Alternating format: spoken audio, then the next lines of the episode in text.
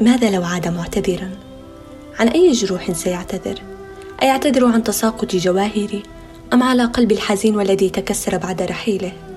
هل سيعتذر عن خيانته لي أم عن حالتي التي لا يرثى لها؟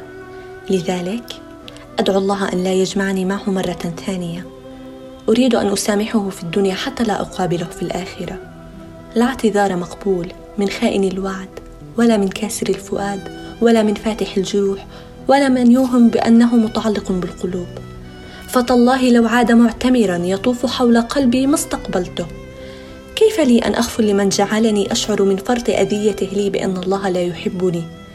فيا مرحبا به في صفوف الغرباء. لا مكان له ولو جاء بثقل الأرض اسفا. زال ودي هان بداخلي مات بقلبي.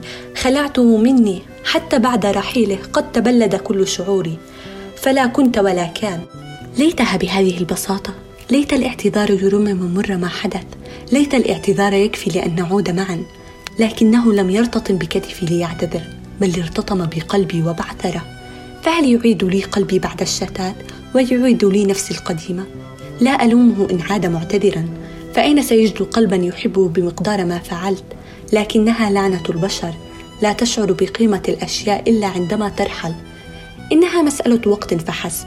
كانت كفيلة بأن تبتلع كل تلك المحبة بأن تجعله يعود غريبا بأن تجعلني فارغة تماما منه بأن تجعلني أسأل نفسي ما الذي جعلني أركض كل تلك المسافة باتجاه قلبه؟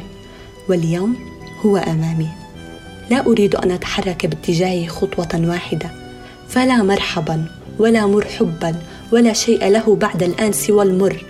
لم أتعلم الكره يوما قط. عدت غريبا لا تمثل شيئا في أيسري.